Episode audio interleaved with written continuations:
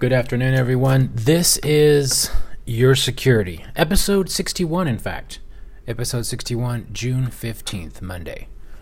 I am happy to be here with you to talk to you about some things that are going on that have to do with your security.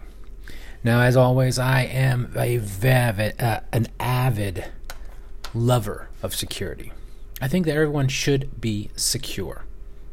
Now, if you encroach on other people's rights and liberties, then that can be your security is put at risk. But other than that, I believe that we have been, mm, we owe it to ourselves and to others to be secure and to help others stay secure. So, with that being said, I would like to uh, talk about what's going on in the United States right now with Black Lives Matter issues, some of the riots that are going on. So, this affects you directly, guys and girls. This affects you because what's going on out there is going to happen to you. What's happening on the streets will affect your company or your business to one degree or another. That's why it is important for us to be conscious of what's going on in uh, everyday events, right? Um, it's so what is it going what is going on? So we have this issue that happened in minneapolis and i don't mean to sound trivial about it but a police officer stood on a person's neck an arrestee's neck until the arrestee stopped breathing. That's horrible. That really is horrible. Uh, we have something else that happened in atlanta just a few days ago where a police officer shot uh, an arrestee that was fleeing from the arrest, the officers, um, and uh, that person passed away as well on the way to the hospital. So, what's going on? Now, in the case of the officer in Minneapolis, the the uh, assistant, the district attorney, has charged him or charged him with manslaughter three, and then they increased it to manslaughter two and then not manslaughter two, excuse me, murder two. murder three was the is uh, manslaughter. Murder two is homicide. So, and then uh, the Atlantic shooting, Atlantic uh, Atlanta PD shooting that happened a couple of days ago in the Wendy's parking lot. Again, that officer is also being charged with uh, murder. So this is what I want to focus on right now when the leadership in any corporation organization focuses more on the emotions of the organization instead of following procedure. We open ourselves, and I include myself because I have been in the organization several times. And when I have been in the organization, I am the opposing voice of what people try to do, which is to appease the emotion of the crowd. No, I totally get it when you see these videos and you see a person uh, dying, it's it's horrible. When you see a per- another human being killing another person like that, it's horrible. But let's be clear: police officers and the military and other people, civilians, have been horrible to other fellow humans. This is not the first time, and it has nothing to do with race. The fact is, what we're highlighting and what Black Lives Matter is focusing on is the race. But this is something that happens many, many times, probably happens on a daily basis throughout the world. We just don't see it.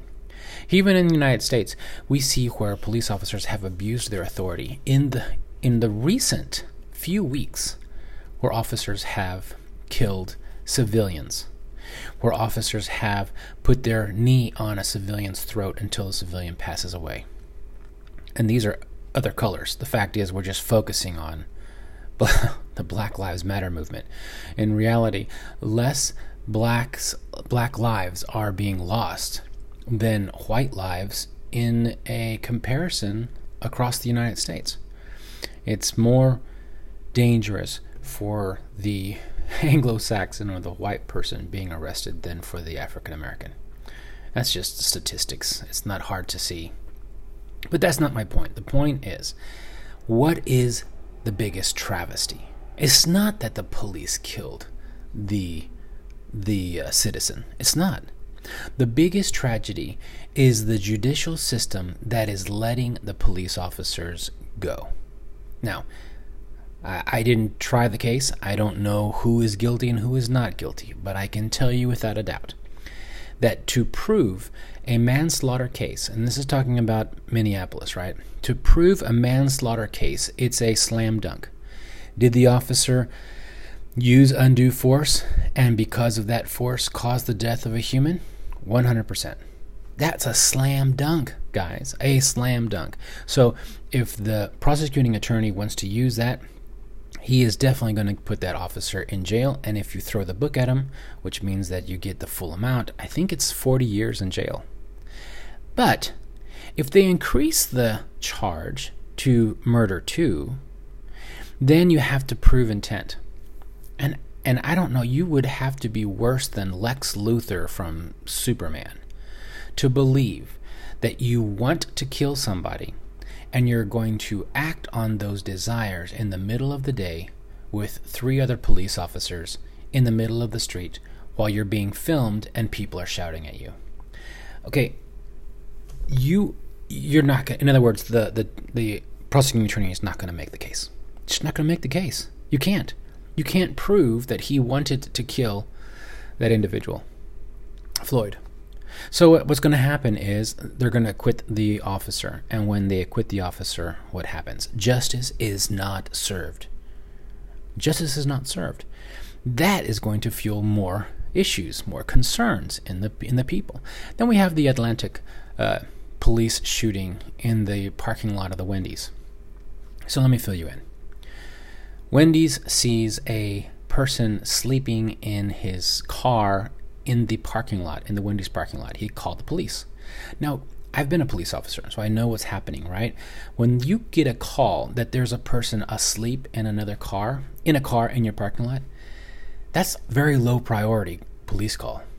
So the police officer is going to take maybe a traffic stop, going to take a false alarm, he's going to take um, domestic dispute, he's going to take drunk and disorderly disputes, he's going to take all these different calls before he gets to the guy who's asleep in a car. Okay, that's just honest. The police officer doesn't say, it doesn't read in the dispatch notes that this man.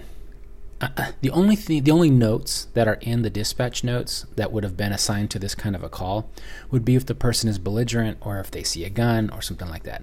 Other than that, it came across 911 as person asleep in the car. So and even if it was a drunken drunk person asleep in the car, it's still very low priority. So anyway, police are dispatched. So however long that is before the police officers arrived. The person wakes up because the police officers knock on the door, ask the person to come out.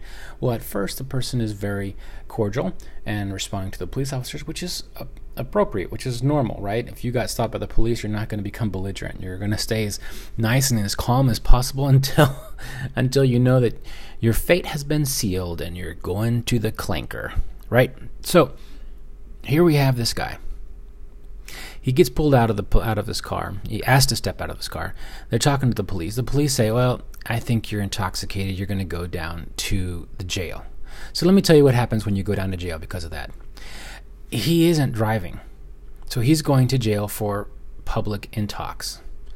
That means that they're going to most likely now in Texas, if the car is in drive and his foot is on the brake, then he could be considered DWI or DUI. But if his foot's not on the brake, the car's not engaged, it's not in drive, then it's just asleep in public. And he, since he's intoxicated, then it's it's public uh, intox. So they grab the guy. They're going to take him to jail. They're going to let him sleep it off. His car's going to be impounded, and that's the end of it. The the fee, I don't know what it is in Atlanta and Texas and Dallas at the time. It's like $90 a fee for getting arrested that way. And then whatever the fee is to get his car out of the impound, which is in Texas in Dallas, it was $250 at the time, plus a $100 towing fee. So it was $350. But that's what was on him at that time. And that's it. Now, the the guy being arrested starts to struggle with the police and they start fighting. They get on the ground and they start fighting and they get on the ground. So the police officer can do one of two things. They they either can use uh, a, a more force to help to get this person subdued, which normally winds up with police officer getting hurt and the other person getting hurt because we're talking about uh, physically roughing him, or not roughing him, physically forcing him into a position where his hands is behind his back and the, the handcuffs are on. Normally, it's pinched skin. It can be a lot of different things, and it it is very dangerous, and it hurts the the suspect and it hurts the the officer as well. So the officer has another thing he can do. He can use the physical force, or he can use either a taser or the mace, and those are also non-lethal ways of subduing the person. So he pulls out his taser. Now he uses the he's about to use the taser when the guy uh, grabs the arrestee grabs the taser and wrestles it from the officer. Well, then the person, the police officer disengages from the person because that's part of the training.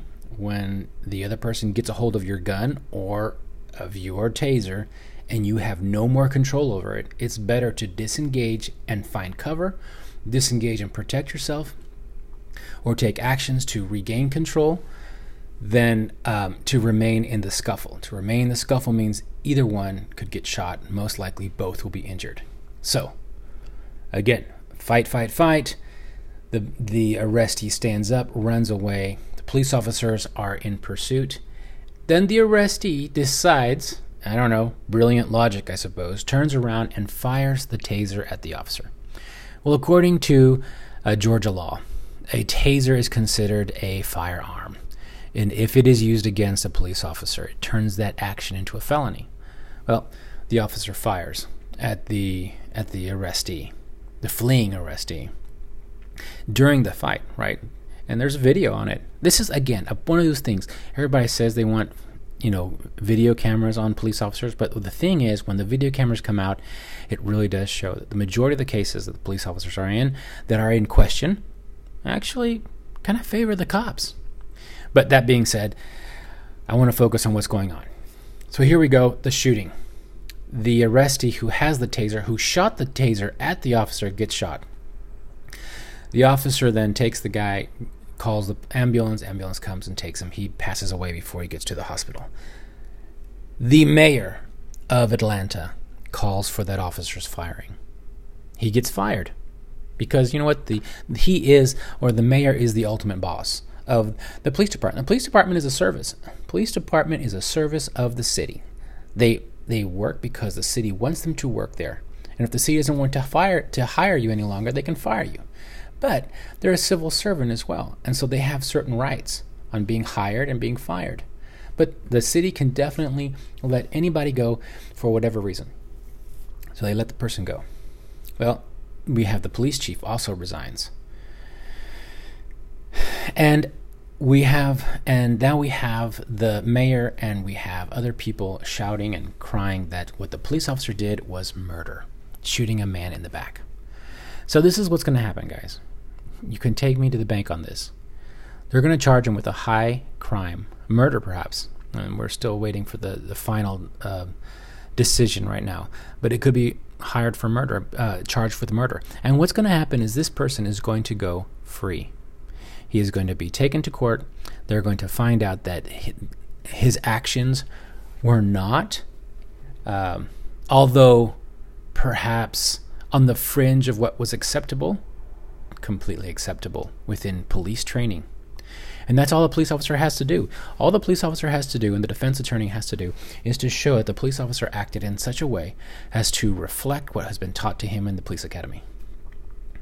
And because the mayor of Atlanta jumped the gun and called for his resignation, the person who has egg on their face is the mayor of, of Atlanta. But the problem is the mayor of Atlanta is then going to going to complain that it was the judicial system that failed everyone. It isn't the judicial system, people. It isn't. The major travesty of all this is the judicial is the is the elected officials trying to jump in and appease the mob. That causes more pain to the society than anything else. Now, we're not talking about your companies and your organizations, when you allow yourself to be moved by emotion instead of policies and procedures, you will lose every time. So I encourage you all review your policies and procedures now. If there is something, if there is a loophole that you feel like it's, it's there, now's the time to fix it. Now's the time to review your policies and procedures. Now's the time to make sure that it is exactly a reflection of your heart and what your desire is for your organization. And if it is, great. And if it isn't, fix it so that if something like this happens, anything any kind of any kind of security issue happens in your organization you will have the wherewithal to back up the decisions that are the hardest to make all right everybody thank you so much for tuning in. I do appreciate it. Remember i am praying for you every day. And remember you are security